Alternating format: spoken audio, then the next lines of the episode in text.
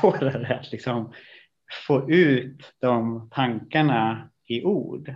Mm. Um, och den känslan jag känner då är jag håller på att få en panikattack, jag håller på, eller liksom en hjärtattack, jag håller på att dö.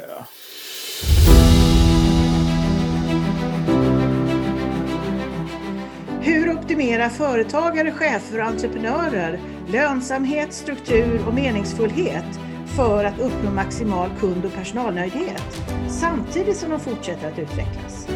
Vad är det som separerar en bra ledare från de allra bästa?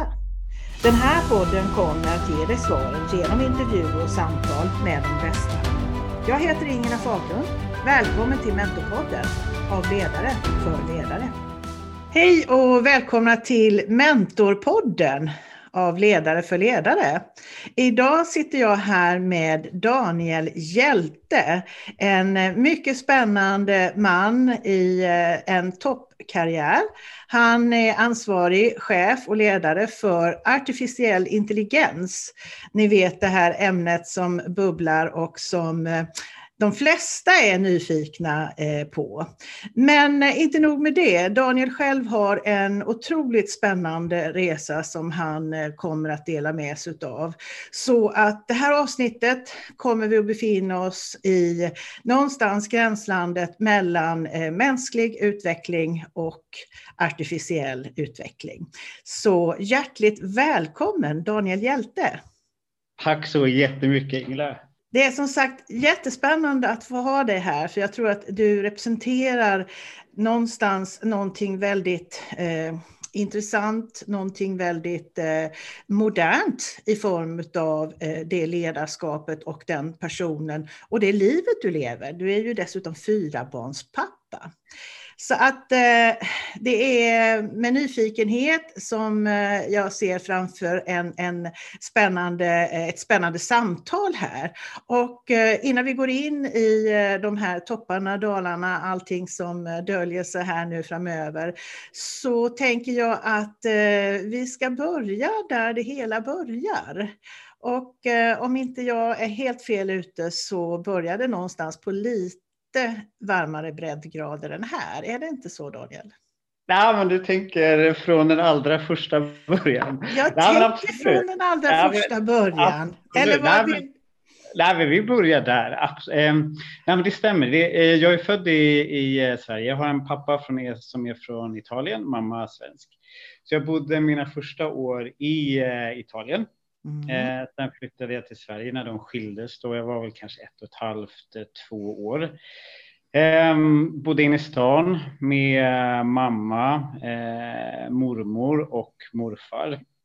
Sen när jag var eh, ja, med fyra någonting så flyttade vi ut i eh, ett stort, eh, ett stort miljonbygge i, i en söderförort till Stockholm. Och det, det är väl egentligen där jag har haft ja, större delen av eh, ja, min, min uppväxt helt enkelt, som jag tror också egentligen har satt ja, ganska mycket form för eh, ja, både vem jag är och hur jag är på vissa sätt mm. också.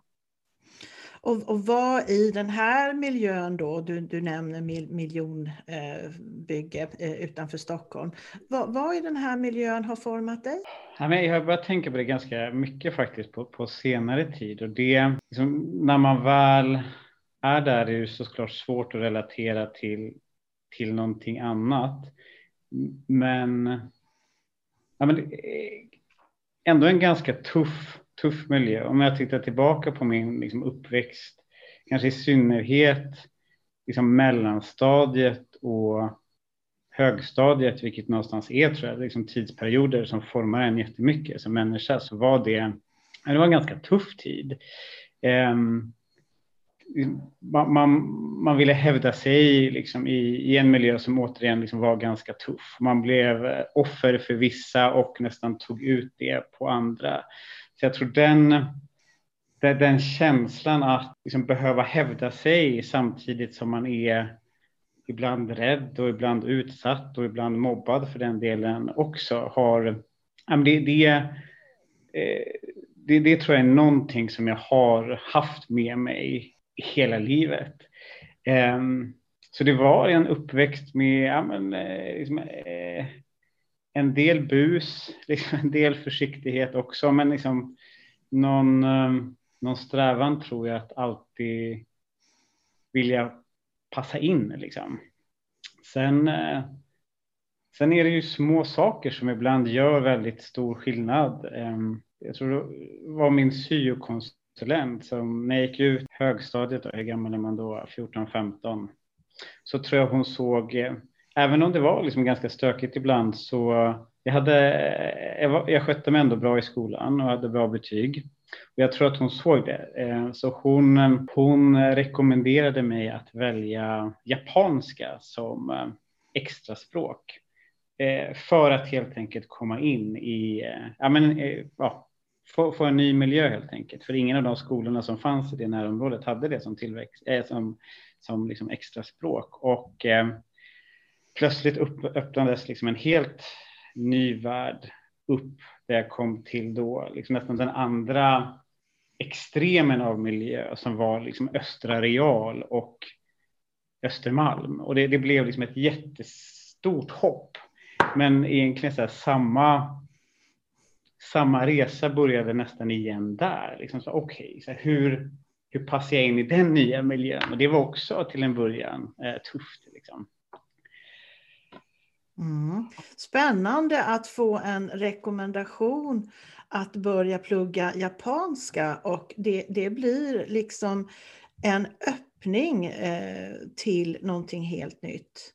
Och jag kan inte låta bli att fundera på, du, du nämnde här lite tidigare att eh, du har börjat tänka en hel del på det här med eh, liksom uppväxten då.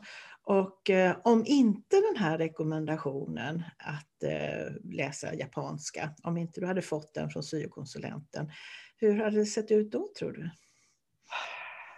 Det, det, det jag vet inte. Men jag, jag inbillar mig på något sätt att det här var, hade varit annorlunda. Sen tror jag att det, det har alltid funnits liksom vissa, jag vet inte, vissa mål som jag har haft med mig sedan jättetidig ålder. Jag har på något sätt haft en bild av att jag skulle vara, jag skulle alltid bli ingenjör. Liksom, och oklart varför, men på, på, något sätt har jag alltid haft det, det målet inställt också. Jag tror att det är från min morfar. Mm. Um, att det var liksom viktigt med utbildning och man skulle gå helst på KTH och bli liksom ingenjör, ett, ett, ett riktigt mm. jobb. Så liksom parallellt med allt det här stöket så har den liksom kraften och den liksom målbilden alltid, alltid funnits där. Så, ah, jättesvårt att säga, men jag, jag inbillar mig nästan att på något jäkla sätt så hade jag ändå tagit mig dit, men kanske på en annan väg. Sen är det ju liksom oh, kommer tillbaka till det sen, liksom när man pratar om resterande del av livet. Det är ju, det är ju ibland jäkligt små marginaler som får mm. liksom stora effekter och verkligen styr in en på, på en annan bana. Men det var, det var en jättelärorik tid där på, på Östra Real också. I början liksom absolut liksom svårt att passa in och försöka liksom hitta sättet att navigera i den miljön och det, ja, det, det, har väl kanske varit någon, något återkommande mönster att alltid liksom exponeras för nya miljöer och på något sätt gradvis liksom akklimatisera sig där. Men jag tycker liksom i efterhand att liksom tiden på gymnasiet var också ganska tuff. Eh, jag känner mig nog ganska ensam. Man började liksom hitta någon typ av kompiskara i den åldern som har blivit liksom oh, några av de personer som är, oh, har varit jätteviktiga i livet. Um, sen tror jag liksom den första stabiliteten kom någonstans när jag började på, på, på KTH då faktiskt, måste ha varit 1998 tror jag det var. Uh, men det var en liten trixig period där innan också, liksom efter gymnasiet så gjorde jag lumpen, Eh, hamnade då tillsammans med några av mina barndomskompisar. Man fallit tillbaka i det lite om lite stökigare i livet. Gick ut gymnasiet med inte jättebra betyg så jobbade ett och ett halvt år i en pressbyrå och läste upp liksom mina betyg på komvux för att faktiskt komma in. Så det var liksom eh, inte på något sätt liksom en räkmacka heller. Men jag tror att när jag började plugga på, på KTH så kände jag nog, där träffade jag, tror jag, en liksom kompisskara av personer som man kanske på för, eh, liksom första gången någonsin kände sig helt bekväm med. Det var liksom inte personer som var mycket mer av någonting och man behövde hävda sig utan man kunde vara liksom eh, helt naturlig. Så jag tror att ja, men under den perioden så, ah, vad ska man säga, man, man började nog hitta sig själv på riktigt istället för att försöka passa in i någon miljö som är annorlunda än, än, än hur man själv är. Så jag tror den, den, den tiden på KTH ser jag tillbaka på som ja, men jätte, jättehärlig på, på alla möjliga sätt. Så det, det är väl någonstans fast track versionen av mina kanske ja. första 20-25 år någonstans. Ja, men jättespännande. Eh, låter ju som att, att på KTH där så får du landa eh, lite grann i en eh, miljö där du känner dig lite mer balanserad. För jag tänker att det här eh, sökandet efter att passa in som du beskriver från eh, gymnasiet och framåt, eh, det blir lite grann som en röd tråd. Och eh, jag kan inte låta bli att fundera på vad tror du att, att just den, det sökandet har gett dig? Bra fråga. Men, men, svårt tror jag också. Jag, jag, tror att det, det har nog både varit liksom en, en, en, viktig drivkraft. Sen kan det nog också vara en, en baksida av, av det myntet som jag. Mm. till viss del fortfarande liksom känner av. Alltså jag, jag, jag är ganska liksom fortfarande tycker jag för vad ska vi kalla det, liksom så externt refererad. Alltså jag, jag kan bedöma mig själv för mycket utifrån vad jag tror mm.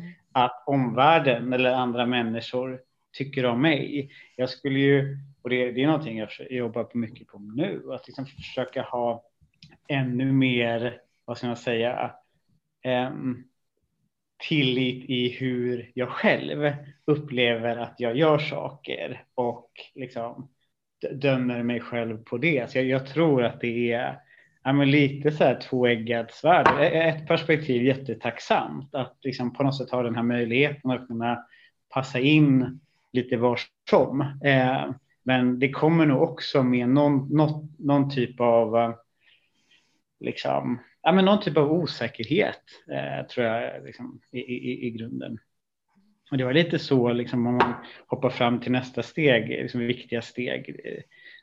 Det var, ja, men det, var väl ganska tufft där liksom, i början av 2000-talet.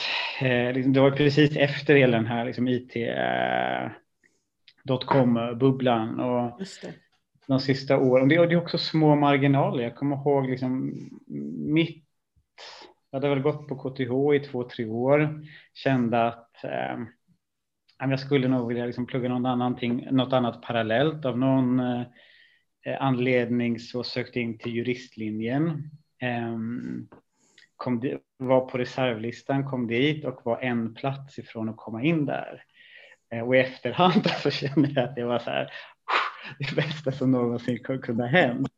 Eh, men återigen små marginaler, så istället kom jag in på eh, ja, e-, ekonomilinjen där istället. Så jag pluggade på KTH på universitetet parallellt i, i, i två år och sen eh, på, på en av de här jobbmässorna så ja, men sprang jag på Accenture. Liksom, jag hade ingen relation till det bolaget alls. Minns att det var ett bås med väldigt eh, ja, det var färgglatt helt enkelt.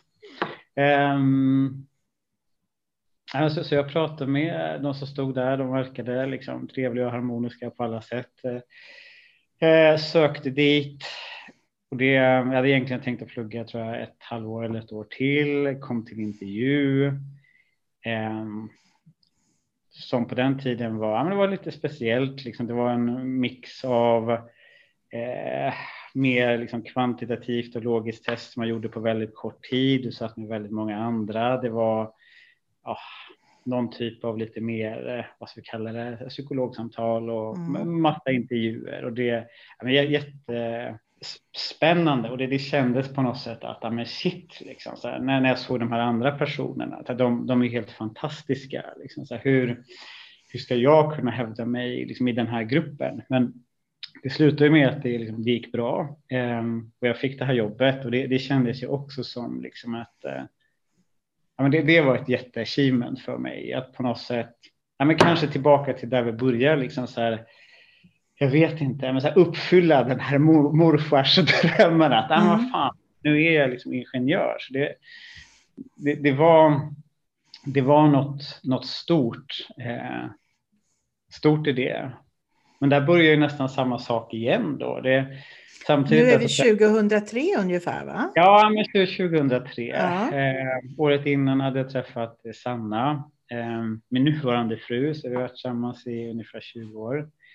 Eh, jag började jobba på Accenture. Eh, började med en grupp om liksom 10-12 personer, så här, lite samma sak där. Så här, fantastiska människor. Jag kommer ihåg när man började med dem och så tänkte man så här, hur har jag ens förtjänat en plats bland de här liksom bisarrt duktiga personerna. Men allt eftersom tiden går så så nej, men anpassad, anpassade jag mig till den miljön också. Mm. Nu, ja, men nu 18 år senare så är det bara jag i den gruppen som, som jobbar kvar. Så det, mm. det var, var en jäkla resa och liksom samtidigt, liksom om man spinner vidare på tanken så här, vad som man kallar det, liksom defining moment. Så lite som vi ja, men kort pratade om liksom innan vi körde igång här, att tiden rullar på. Så det var nog verkligen så. Liksom de här de första tio åren på Accenture. Um, ja, men det gick snabbt, det gick jättesnabbt. Liksom det, jag blev då partner eller managing director som vi kallar det på Accenture på tio år som är snabbt.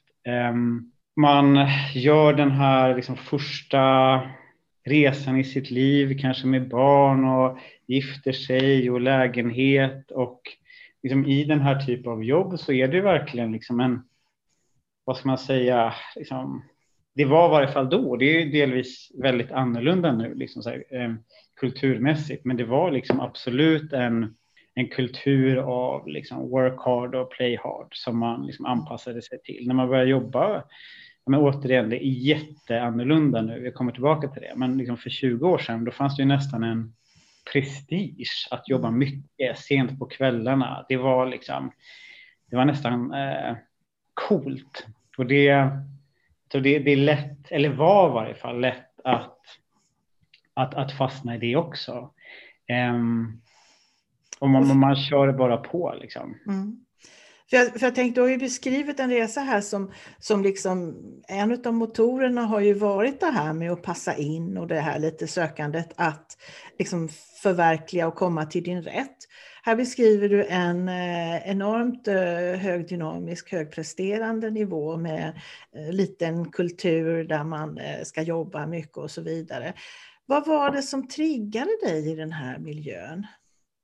Vad var det som gjorde liksom att, att du är den som är kvar eh, x antal år senare? Vad var det du gillade här? Vad var det som fick dig att blomma ut? Ja, men, ja, det må man ändå säga att du har gjort. Ja, men absolut. Ja, men det, jag, det är en häftig miljö och jag var och är liksom superstolt och, och liksom har kommit in på det här bolaget och jobbar där och med tiden så fick man större liksom ansvar eh, och, och liksom göra stora saker och leda andra och, och det, eh, det, det, det triggade någonstans bara en mer och mer. Och jag tror det, det som jag började få utlopp på då var också den här känslan och jag har, jag har alltid varit ganska bra på att se nya saker och liksom plockat upp det och bara köra. Och ibland finns ju inte liksom strukturerna alltid på bolag för att göra det.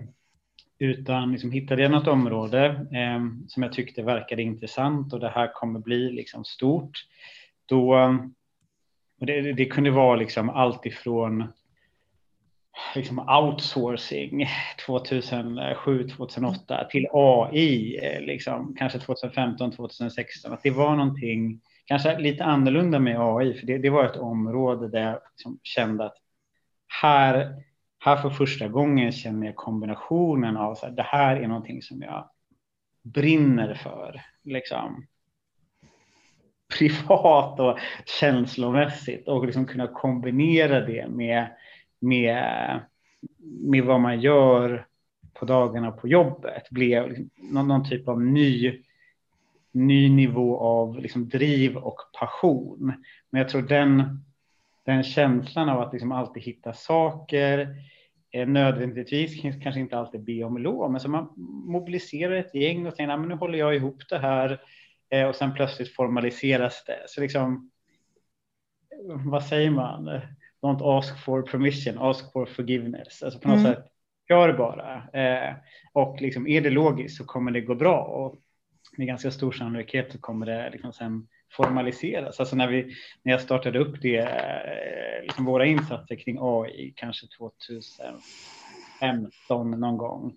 Vi hade ingen liksom, gruppering för AI, men jag samlade ihop en grupp vi, vi drog igång det och, och, eh, plötsligt var det ett jättestort intresse så det var tvunget, tvunget att liksom formalisera. Så då, då blev det också jättenaturligt att det var jag som skulle liksom leda det. Så liksom, menar, bara, bara gå efter det man, eh, mm. man tror på. Eh, så jag tror den, den första tiden är också liksom på ett sätt ja, men helt liksom fantastisk. Samma sak där. Det är, det är många personer och upplevelser under de tio åren som har liksom etsat sig kvar som superhärliga. Sen ändrades det också liksom en, en dag från ja, nästan den ena ytterligheten eh, liksom, till, till den andra. Och det var jag minns att det var fredagen den 13. Eh, det, det låter det, speciellt. Ja, men det, det var speciellt. Det var, det måste varit i, jag tror att det var i våren, maj kanske någon gång, 2016. Och det här är väl då liksom 12-13 år in mm. eh, i en karriär där man liksom alltid har gasat på. Och det, nej men det, det, det, är en dag som jag aldrig kommer glömma, både positivt och negativt. Och liksom bakgrunden där var att vi hade, det hade varit några liksom kollegor som eh, skulle sluta. Så det var, vi hade haft liksom en avtackningsmiddag eh, nere i Malmö. Eh, varit uppe ganska sent och druckit alkohol, inte sovit för lite. Ehm, flyger tillbaka till Stockholm tidigt på på morgonen och ska ha ett möte ehm, på kontoret klockan nio. Och det är ett möte liksom med personer jag känner ehm, kring ett ämne som jag liksom behärskar superbra. Så det fanns liksom ingen, ingen nervositet i själva upplägget. Men kanske fem minuter in i det mötet så känner jag liksom att hjärtat börjar slå på ett sätt som jag som aldrig har upplevt tidigare. Jag känner att jag börjar svettas och liksom. Jag kan inte tänka eh, och då är ännu svårare att liksom få ut de tankarna i ord. Mm. Eh, och den känslan jag känner då är. Jag håller på att få en panikattack, jag håller, eller liksom en hjärtattack. Jag håller på att dö. Mm. Liksom, det, det, är, det är min känsla då. Blir jätterädd. Um, liksom, går ut ur rummet, liksom sätter mig på toaletten och liksom bara. Vad är det som händer liksom? Aldrig liksom upplevt någonting liknande och det, det var liksom jätteläskigt. Men liksom efter några minuter lägger det sig där. Eh, jag, jag, går och tar ett, liksom ett glas vatten och liksom eh, ja, men fortsätter mötet. Liksom. Och det, även om man är skärrad så liksom, det var som en rätt, rätt oproblematiskt. Så resten av den dagen så jag, här, jag intalade mig nog själv att det så här, ah, det där var det var inget speciellt. Jag liksom, måste ha varit för att jag har sovit för lite mm. eller någonting. Det kommer liksom aldrig ske igen. Eh, men det, det, fanns nog någon del av mig då som kände att ja, men det, där, det där var inte bra. Liksom. Eh, sen en vecka senare så är, är det liksom ja, men lite samma så här, motsvarande mötessituation, helt okomplext. Liksom håller en presentation i ett litet rum och så känner jag plötsligt den här samma känsla kommer på en igen. Eh, och vad är känslan? Ja, men jag, jag, liksom, känslan är att hjärtat dunkar, eh, man svettas och man, här, man kan inte tänka klart. Mm. Och när man, när man känner då att den känslan börjar närma sig, då blir man också rädd för känslan. Mm. För någonstans vet man vad den kan ta en, för man har varit med om det en gång. Och det som var skillnaden här, att här fanns det plötsligt inte någonting att skylla på. Det var, det var inte så att jag hade varit liksom, sovit alldeles för lite. hela natten? Eller varit uppe sent och, mm. och druckit vin eller någonting. Och då, då blev jag ja, men så här, rädd mm. eh, på riktigt. Alltså, liksom, någonting är fel. Då, liksom. Samtidigt var det så jäkla tydligt tecken på liksom, den, den extremt liksom, dåliga självinsikten man hade kring liksom, hela ens, liksom, vad ska man säga, liksom, beteende. Så vi har ju superbra liksom, stöd, eh, eh, sjukvårdsstöd via jobbet. Jag fick jättesnabbt eh, kontakt med en läkare och jag, jag minns det så jäkla väl. Eh, när jag satt med henne eh, och liksom hade den här första diskussionen kring vad som hade hänt. För jag var, jag var 100 procent övertygad om att det var något fysiskt. Har jag en liksom, är det något problem med mitt hjärta? Har jag en hjärntumör? Eller liksom så här, liksom, ge mig en fysisk eh, förklaring. förklaring. som kan liksom, eh, förklara det här som hade hänt. Och, och vad fick hon... du då? Ja, det, vad gav det, hon dig för förklaring? Nej, jag minns det samtalet jätteväl. För liksom hon, vi tog alla, eh, man, man, kollade ju såklart liksom alla, alla kroppsliga grejer och så sitter vi där och så, så förklarar hon det för mig att ja, men Daniel, så nu, när vi gjort alla testerna, liksom EKG, kolla hjärtat, liksom allting, allting ser bra ut. Där, har du själv någon teori vad det kan vara? Och liksom efterhand, jag, jag vågar knappt säga det, men det, det var vår, så jag tänkte så här, hmm, eh, skulle det kunna vara pollenallergi? och då, ja, då, då, tittar hon på mig med ganska bestämd blick och säger bara eh, nej. eh, du har fått en panikångestattack. Mm. Det var vad det var alltså. Ja, och för mig var det så här. Jättesvårt mm. att ta in. Liksom så här, på något sätt, så här, det, det är inte jag. Mm. Eh, alltså, det, det, liksom, det rimmade inte med den självbild jag hade av mig själv och kunna köra liksom hur hårt som helst och alltid vara på och, och, och, och så vidare. Eh, men det, det, öppnade också upp liksom en, en helt ny värld som eh, till 99 procent är, är, är till det bättre. För det som hände efter det var att eh, jag fick kontakt med en eh, liksom, KBT-terapeut eh, eh, samtidigt som jag liksom, gick ner och jag jobbade halvtid då kanske ja, två månader eller någonting. I efterhand så skulle jag råda vem som helst att bara liksom, stänga ner och ta ledigt helt och hållet. Eh, men återigen, det, var så det, det, det är lätt att vara efterklok och på något sätt när man sitter där själv, då är det så lätt hänt att tänka på. Men så här, jag har ju alla de här åtaganden. Liksom, jag, jag kan inte bara eh, jag kan inte bara liksom lämna det. Och vad, vad, säger man till kollegor? Vad säger man till kunder? Liksom det, det extrema stigmat som i varje fall då eh, fanns allt, eh, liksom, allt det här. vad, vad var det du sa? Eh, jag menar i den här miljön och du beskriver dig själv som enormt driven och, och liksom kör på och det är mycket, mycket spännande som händer. Hur kommunicerar du det här till din omgivning? Nej, det, det, det, var, eh, det var en resa för att liksom landa i det också. Jag tror att jag pratade med eh, tog med några promenader med vår dåvarande liksom, HR-chef som eh, Eh, jag tror hon nog började nog hjälpa mig att liksom, avstigmatisera det här för, för en själv på, på, något sätt. Liksom. Jag minns ganska bra liknelsen, liksom, att så här, varför är det annorlunda? Liksom så här, om, om jag bryter benet och säger så här, ah, eller jag bryter armen, liksom så här, jag, jag kommer inte kunna jobba på två månader. Det, liksom, det går inte.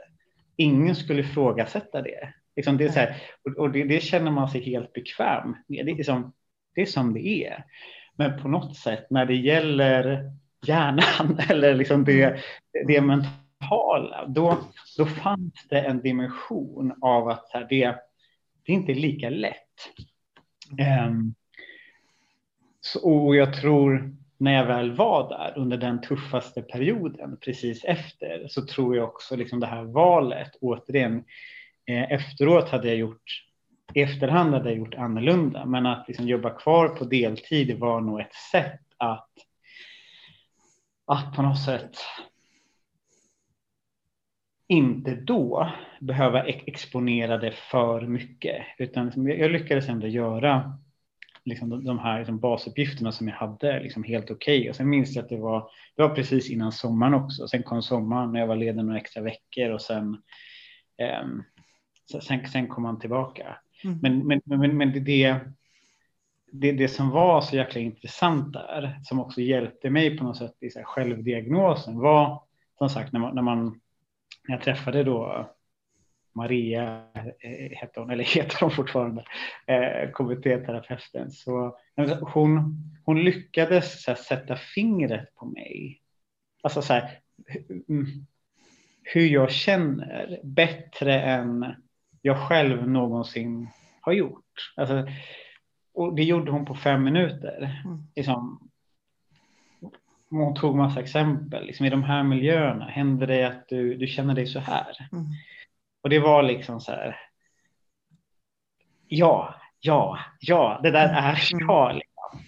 Um, och det, det, då började jag verkligen liksom fatta och kunna ta in liksom att fan, det här är läget och, och det, det, det, det är anledningen också varför varför jag känner på vissa sätt eller har känt på vissa sätt. Liksom den, om jag tar ett exempel, den, den känslan jag kunde ha ibland, det var att man kanske är på liksom, världens coolaste ställe med de bästa personerna och liksom ha roligt. Jag, ibland kunde den här känslan komma över mig. Att varför varför tycker jag inte att det här är roligare? Alltså, det här borde vara så jäkla ballt att vara här nu, men så här, jag känner det inte riktigt.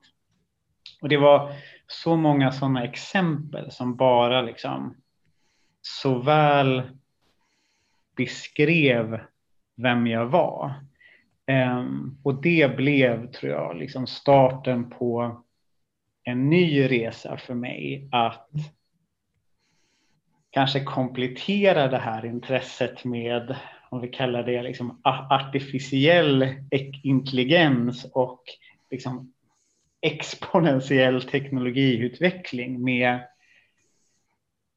mänskligt välmående och hur fungerar mänsklig intelligens eller den mänskliga hjärnan. Så liksom den här, vad ska man nästan säga, liksom så här, symbiosen, beroende och liksom komplikationerna mellan liksom den mänskliga biologiska hjärnan och all teknologi och trixiga beteenden. Det, det har blivit nästan det jag, jag, jag brinner för allra mest och liksom på något sätt komma till in, eller liksom, i varje fall komma till viss insikt kring så här, vilka beteenden är direkt skadliga för mig och liksom vilka beteenden behöver jag liksom applicera för att må bra. Det liksom, när jag tittar på själv hur jag liksom jobbade och så liksom innan det här, så mm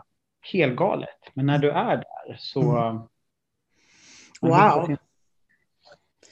Alltså det här, jag, jag säger bara wow. Det, det, jag kan inte låta bli att och, och höra liksom att, att tack vare eh, den här panikångesten, tack vare att du faktiskt eh, blev sjuk, eh, men också då på väg tillbaka fick tag på dina egna känslor, fick tag på liksom dig själv, så kan du nu bidra i den här fantastiskt viktiga rollen som du har kring utveckling i artificiell, artificiell intelligens just på grund utav det. Är det det jag hör, Daniel? Ah, men, jag tror att alltså det är som en del, inte, alltså det finns ju många, många andra delar. Men jag hör ju här att du har fått tag på någonting som faktiskt känns som att det är direkt relaterbart till den. Ja, men, absolut, jag tror också att det kommer vara... Det jag tror att det är någonstans... Jag tror att det, det kanske är liksom den stora den stora frågan som, som kommer nu också. För jag tror att de, de två grenarna som såklart vävs ihop. Det är, den ena är ju liksom någonstans den här teknologigrenen med allt från liksom artificiell intelligens till blockchain till quantum computing till AR och VR och e- etc. etc. Med den här andra dimensionen att så här, hur hur behåller man, liksom så här, hur fostrar vi ett mentalt och mänskligt välmående eh, också i den här världen mm. där teknologin lägger på ytterligare liksom, stressmoment och pockar på ens liksom, attention hela tiden. Där, där, där finns det någonting som jag känner att vi börjar vi har börjat prata mer om kanske de senaste ett, två åren, men jag tror att det är liksom det kommer vara allt i framtiden. Men sen, sen är det liksom bara tillbaka till den här liksom beteenderesan på något sätt. För den upplever jag också är, är, är viktig och det, det, kanske är ett inspel till de personer som eventuellt befinner sig i den liksom djupa, djupa, djupa dag. Det är jävligt tufft när man är där och, och, och då är det svårt att se hur man ska komma ur det. Eh, för min, min grundkänsla när jag var där, liksom precis efter det här, det var liksom så här, okej, okay, vad händer med mitt liv nu? Jag kommer omöjligtvis kunna fortsätta jobba. Vad händer om jag mm. inte kan jobba? Liksom, då, ja, det blir en spiral av, av liksom läskiga tankar. Men sen också de, de här liksom praktiska insikterna hur man faktiskt spenderar en, en, en dag. Liksom, för mig var det så att om man tar liksom en dagsrutin nästan, liksom, för, före kontra efter. Sen såklart, liksom, alla behöver hitta sina egna liksom, nycklar eller rutiner. Men, men liksom, tittar jag tillbaka på mig själv, det var liksom, okej, okay, jag vaknar. Eh, det första jag kunde göra var liksom att man går på toaletten och plockar upp mobilen och liksom man har pushmailen på och man ser att ah, okej, okay, nu har jag så här många mail. Eh, öppnar upp dem, börjar läsa, kommer liksom mm. direkt, direkt, in. upp i varv. Liksom. Mm. Mm. Um, och liksom på något sätt, man, jag började ju jobba också under den här tiden när mobilen blev ett mm. arbetsredskap. Så liksom, man har ju nästan utvecklat, liksom, man har ju utveckla sitt arbetssätt parallellt med utvecklingen av mobiler. När vi mm. fick smartphones, liksom, när det var, det var ju fantastiskt. Ah, men fan, du kan läsa mail på telefonen. Och liksom så här, vaknar man upp på natten någon gång och liksom tittar på mobilen och så, ja ah, men det är en eh, trea mm. där. Mm. Liksom, då kan man kolla på den i mm. efterhand. Liksom. Vansinnigt.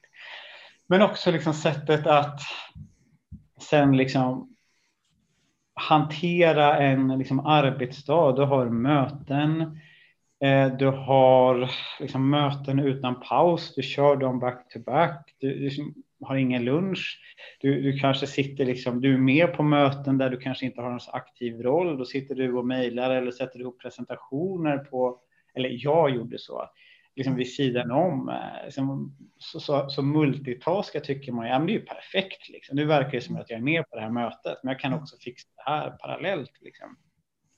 Lite samma sak på kvällen, att det jag kunde liksom jobba liksom sent på kvällen och sen direkt gå och lägga sig. Um, och väldigt många gånger liksom, hade jag mycket att göra på jobbet så prioriterade jag bort liksom, eh, fysisk träning. Mm. Och, och liksom, i, i, i, kombination av den här liksom, KBT-terapeutresan och ja, men, så här, läsa på och lyssna på poddar och eh, ljudböcker så liksom, hittar man mer och mer liksom de här sakerna som har varit snurriga och man hittar nya rutiner. Så hur, hur ska man försöka göra för att sova bra, eh, äta bra, träna, jobba smart? Så den, den rutinen, hur jag spenderar en dag nu, är liksom så väldigt annorlunda mot, mot, mot hur det var förut. Om man bara tar, tar morgonprocessen. Eh, liksom processen. Nu återigen, liksom, eh, mycket drivet av att jag har fyra barn nu som också är ganska morgonpigga. Men jag går upp rätt tidigt på morgonen eh, och så går jag ut och springer. Eh, och så mediterar jag efter det. Det gör jag varje morgon. Om jag inte mm. springer så tränar jag liksom hemma. Och den perioden är det, det blir min liksom, återhämtningsperiod. Och det är ofta då, liksom, alltså, efteråt, när man har rensat hjärnan på något sätt, det är då ibland man kommer på de här sakerna som mm. liksom, man inte gör annars. Um, försöker... Nej, Nej, men det, det, låter verkligen som en, en resa du har gjort, Daniel. Alltså, Eh, i eh, extremt hög fart och med en massa positiva saker på vägen. Men eh, sen landar du lite illa och Eh, utifrån där så tar du dig upp igen och, och eh, plockar ihop delarna och, och, vad jag hör nu så har du liksom resten av resan eh, un, under andra eh, villkor. Det vill säga du, du bestämmer själv. Eh, telefonen får inte följa med på toa utan du eh, prioriterar att ut och springa, att, att kanske meditera och att, att liksom känna efter. och det här, det här är värdefull eh, kunskap, insikt som du har fått eh, den lite tuffa vägen. Men jag tänker ändå utifrån att du är en ledare eh, inom Accenture som, som har eh, dels människor som rapporterar till dig, men jag vet också att i den här kulturen så kan man influera ganska starkt eh, om man har eh, liksom en läggning åt det hållet. Och jag skulle vilja fråga vad, vad betyder det här för dig och ditt ledarskap idag? Den här erfarenheten som du eh, så fint delar med dig utav? Jag tror att det har fått ganska stor effekt. Jag tror att när jag e-, efter jag kände mig liksom helt eller helt ska jag säga att man liksom aldrig kanske blir, men så här, efter att jag kände mig bekväm med vad man hade gått igenom och liksom dragit lärdomarna av det. Eh, det som jag kände var en sån liksom extrem positiv effekt och reaktion var att jag pratade ganska öppet med först kollegor. Mm. Sen minns jag ett, ett tillfälle där vi, vi hade då liksom ett, eh, ett, ett Sverigemöte på Accenture. Och då, då berättade jag hela den här historien för alla de liksom, tusen medarbetarna vi hade då. Um, jag tog det verkligen från liksom, den här första dagen då, mm. 2016. Eh, liksom, vad var det som hände då? Hur kände jag mig då? Vad var det som liksom, triggade det beteendet? Vad har jag lärt mig? Hur har jag försökt ställa om? Och liksom, hur, hur behöver vi skapa liksom, en mer liksom, öppen dialog kring, kring liksom, mentalt välmående. För det som, ble, det som blev så tydligt för mig, både när man pratade med liksom, kollegor och kunder och vänner, eh, att det är så extremt vanligt. Eh, och genom att liksom öppna upp den ventilen så, så, har det också tror jag lett till att jättemånga olika relationer har blivit så mycket starkare. Att det liksom, när du väljer att öppna upp dig på det sättet och andra personer gör samma, liksom, då, då händer någonting. Och jag tror ah, något halvår efter det här så startade vi upp ett initiativ som handlade kring just, liksom, det började med att vara helt, som helt internt. Eh, hur driver vi mentalt välmående på, på Accenture? Eh, och det tror jag har varit liksom en viktig pusselbit i att liksom öppna upp de här frågorna och liksom i synnerhet liksom kring den här yngre generationen som börjar hos oss nu eller för fem år sedan eller för tio år sedan för den delen. Liksom det, är, det är ett helt annat förhållningssätt till, till jobb och välmående. Så jag, jag tror att det var en, det var en viktig pusselbit att liksom öppna upp de här frågorna som jag tror man tidigare, i alla fall för 20 år sedan, eh, hade, hade resonerat kring som flummiga. Sen tillbaka till din första fråga, så liksom, det, det, som hände ganska tydligt efter det är att när vi började göra massa liksom, spännande saker, alltifrån meditation till yoga till eh, liksom, måleri, eller saker för att mm. liksom, bara stimulera välmående, så plötsligt fick det liksom ringar på vattnet externt också och andra bolag hörde av sig till oss och sa hur jobbar ni med de här frågorna? Eh, skulle ni kunna hjälpa oss med att liksom driva våra liksom motsvarande initiativ? Wow. Plötsligt liksom händer någonting nytt och sen är ju liksom den resan återigen i kombination med den här parallella galna teknikutvecklingen som mm. sker. Mm. Där, där, där, finns det ju någonting som är så jäkla intressant. Men jag tror också kom, som kommer vara delvis utmanande eh, framåt. Mm. Ja, men vilken, vilken häftig plattform du beskriver. Och, och, jag träffar ju ganska mycket högpresterande chefer ifrån den här typen av miljö, eh, som ju då Accenture är.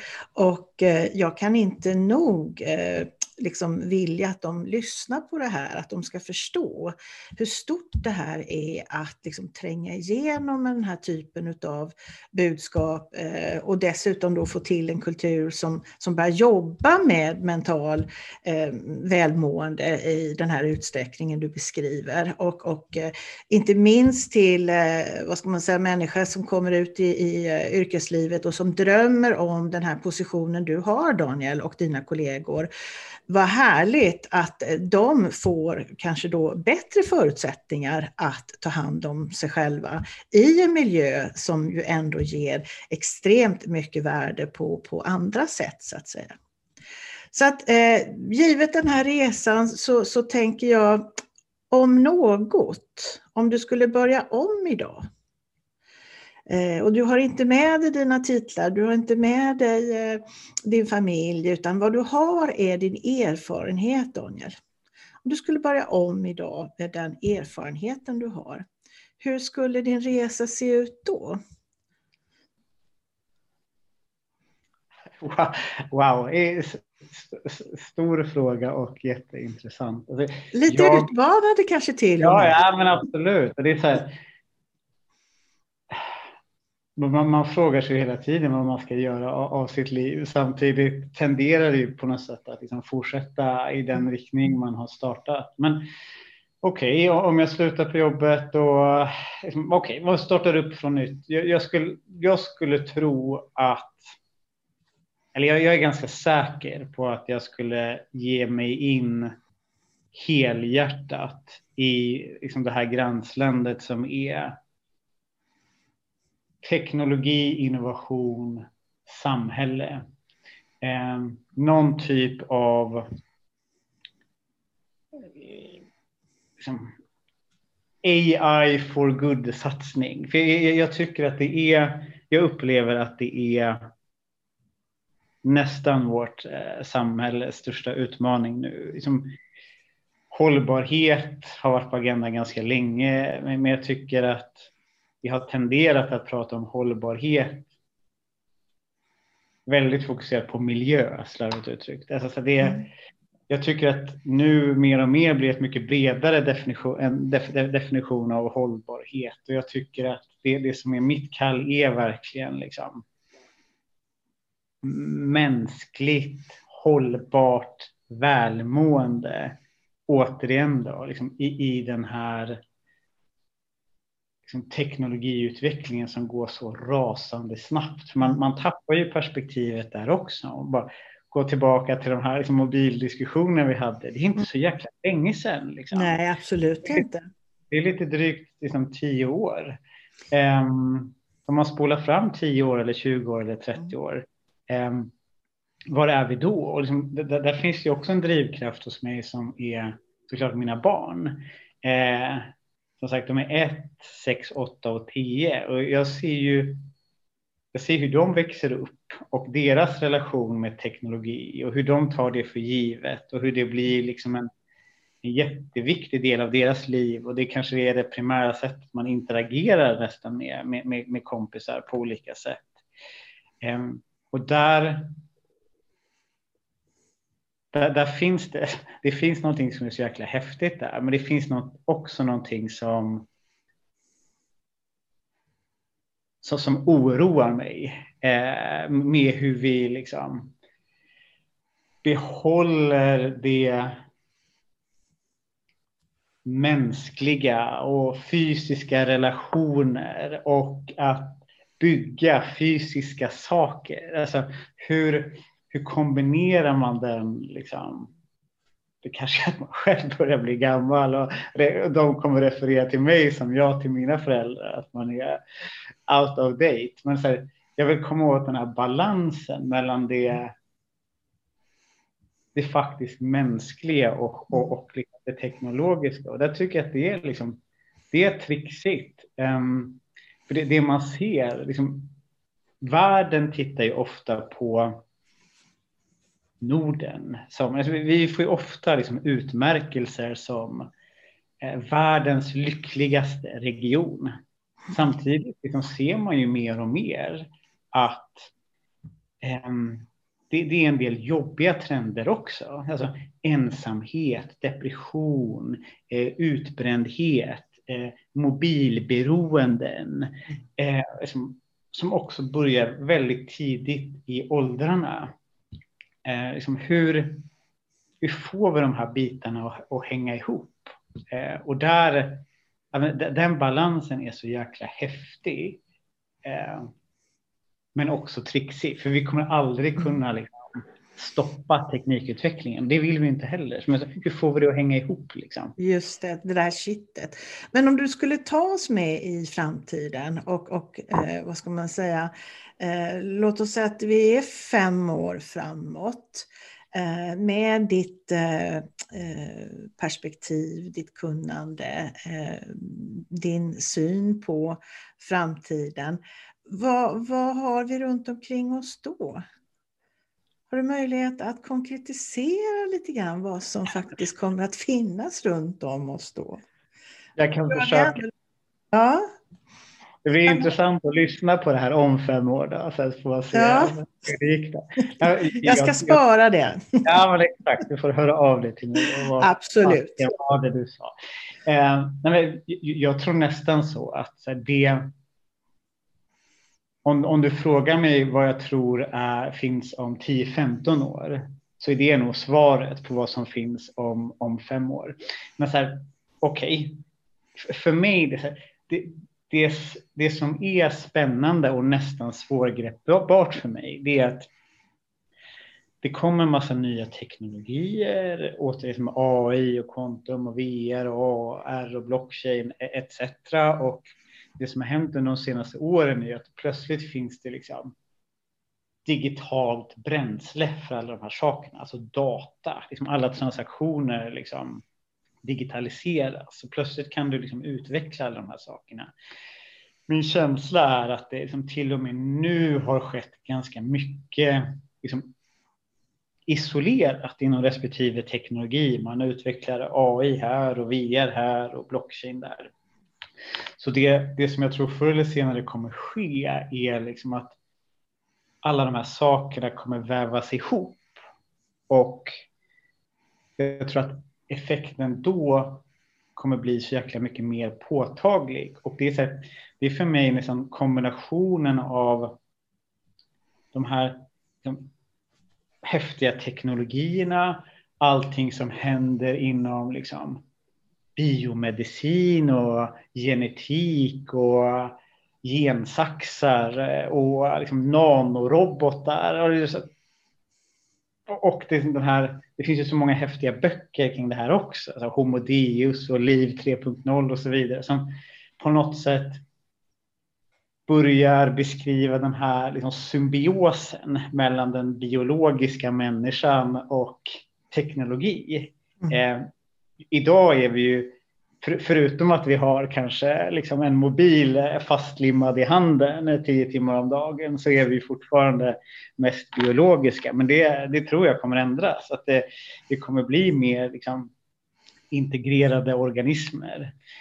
Och det, det tror jag kommer gå ganska snabbt. Liksom. Och det, det ställer också så stora fundamentala, nästan så religiösa frågor på sin spets liksom, kring dödlighet och hur länge man lever och liksom hur man förhåller sig till andra generationer. Eh, om jag bara tar så här, ett, ett, praktiskt exempel som ändå liksom, tycker jag väcker väcker den liksom, frågan kanske 0,1 procents version om man tar så här odödlighet. Alltså, det finns olika, det finns massa olika liksom, applikationer, men det finns en som till exempel heter Replika som är så här, det är en, det är en app. Nu är det ganska länge sedan som jag som kikade på den, men det är en app.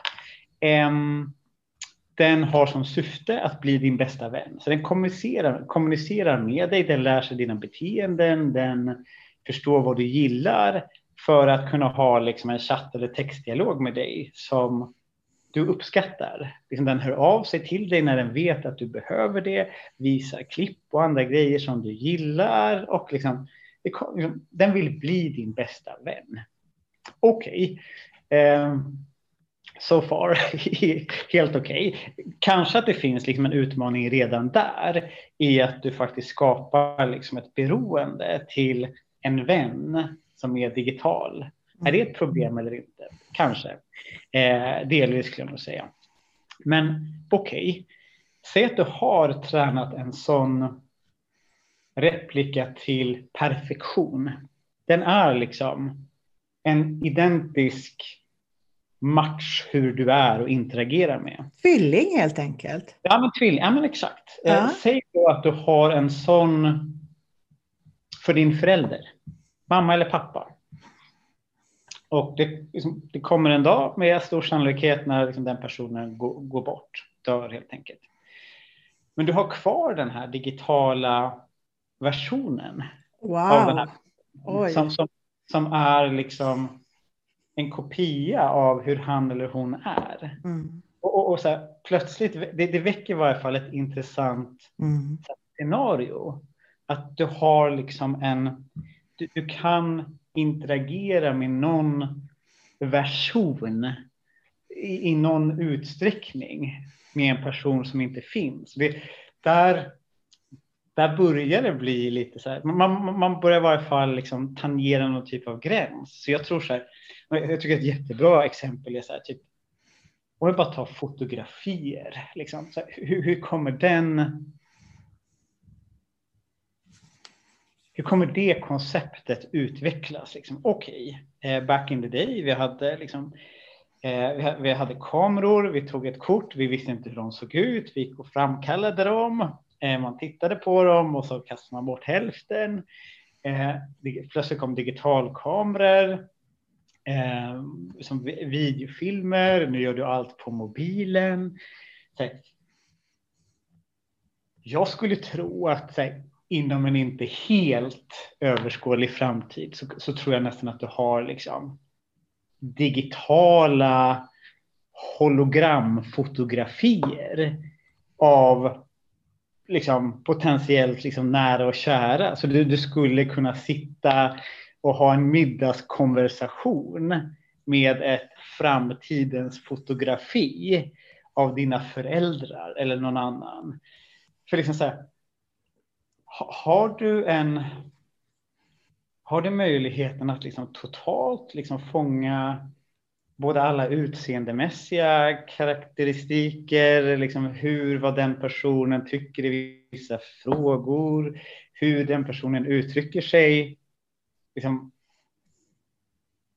då har du liksom framtidens fotografi, vilket ju är liksom någonting helt annat. Så jag tror, jag tror att det är de här liksom kombinationseffekterna som kommer vara slående. Jag tror också liksom att jag skulle väl liksom gissa att allting kring också VR och AR, alltså virtual reality och augmented reality, tror jag kommer bli en ingång till den här kanske lite mer liksom blurrade verkligheten av, av liksom fysiskt och, och, och digitalt.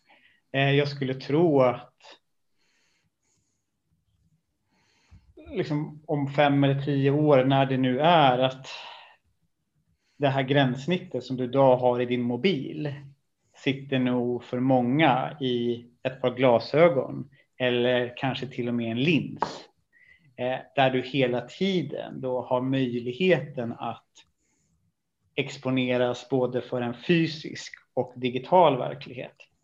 Och det, det är också nästan lite tillbaka till det vi pratade om. Det är liksom på ett sätt supercoolt. Mm. Men det, väck, det väcker också väcker mycket tankar. Ja, mycket, mycket tankar. Ja. Och det, de, de två tankar väcker för mig. Det ena är liksom den här. Om, om man bara tittar på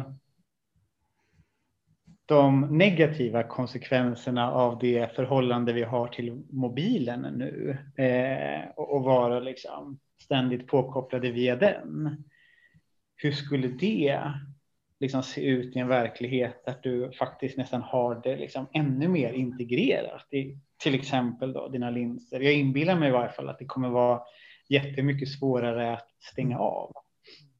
Eh, den andra dimensionen är ju så här, vad, vad är kunskap i den världen? Om du har en kanal uppkopplat till molnet där du kan liksom googla fram vilken information som helst, antingen att se det eller vem vet, liksom integrerat via ett chip i hjärnan så att du plötsligt kan prata vilket språk du vill. Då är frågan så här, okej, okay, vad, vad, är, vad är kunskap och vad är kompetens? Och vad kan det få för liksom, konsekvenser på samhällsstrukturer? Liksom? Mm. Alltså ta, ta Elon Musk till exempel, håller ju på, liksom, vad heter det, D-Link tror jag att det heter. Men så här, testar liksom, implantat mm. i hjärnan för att eh, liksom, förstärka vissa saker. Men låt oss säga att du skulle ha möjligheten att liksom, om tio år sätta in ett chip i hjärnan som ger dig liksom, tre gånger så hög IQ och du kan plötsligt prata alla språk. Vad, vad får det för konsekvenser samhällsstrukturmässigt. Ja. Um, alltså utan att ha några som helst svar så väcker det ju enormt mycket frågor, mycket möjligheter. Eh, du, du eh, triggar hos mig och jag tänker på, eh, även hos de som lyssnar, på väldigt mycket eftertänksamhet, reflektion, nyfikenhet, spänning såklart. För vi, vi är ju på väg i, i den här riktningen. För att koppla åter till ämnet som liksom vi håller på med här nu, det är ju ledarskap och det är mentorskap. En, en fråga då, eh, det blir ju en, en, en, enkel sådan, en förenklad sådan, men när ser du eh, att man kan byta ut chefen? När, när behöver vi ingen chef längre? Det, det beror nog på vad man sysslar med. Det finns säkert en del chefer som skulle kunna automatiseras redan idag. Eh, nej men, eh, skämt åsido så tror jag att det är eh, Frågan är förenklad, men jag tror att du förstår ändå kärnan ja, i det hela. Ja, absolut. Och det, jag jobbar ju väldigt mycket med det, att liksom hur, hur hjälpa olika verksamheter att mm. liksom ta, dra, dra nytta av till exempel AI. Um, ehm, och den resan började ju väldigt mycket med, om vi kan kalla det liksom så här processharmonisering. Nu handlar det ju väldigt mycket mer om interagera, alltså konversera via text eller eh, liksom röst eller någonting annat eh, och dra slutsatser. Superförenklat kan jag nästan säga att det är det, de här tre sakerna som en, en AI-medarbetare kan göra. Det vill säga så här, göra saker eh, mycket snabbare och mer korrekt, eh, interagera med medarbetare eller omvärld eh, eller liksom analysera och liksom dra slutsatser från data. Så det är det som vissa organisationer gör redan nu. Det finns ju organisationer här i mm. Norden som till exempel har liksom sin en AI-medarbetare som styrelsemedlem till exempel. Mm. Um, så det, det, finns ju redan nu. Sen, sen, sen tror jag det scenario som jag tror och hoppas vi ska liksom på något sätt glida, glida in i, det är ju att det blir någonstans liksom en frigörelse av chefers och ledares eh, fokus på kanske just mänskligt, personligt, individanpassat ledarskap. Eh, så min tro är väl att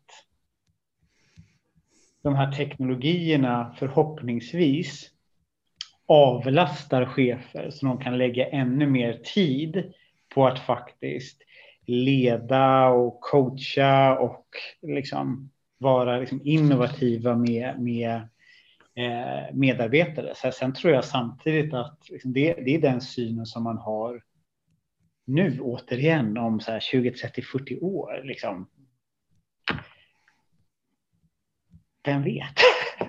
Nej, vem vet. Men det här låter som en ganska bra plats, eh, tänker jag, att landa på i den här superspännande eh, glimten in i framtiden som, som du nu den här senare delen av intervjun har bjudit på. Att, att liksom landa i någonting som avlastar chefer för att kunna jobba mer med det som är det mellanmänskliga, det utvecklande rent liksom, eh, mellan individer eh, och de delarna. Alltså, så, så det, det, det tackar vi för, för det, det känns som ett, ett eh, ordentligt värde.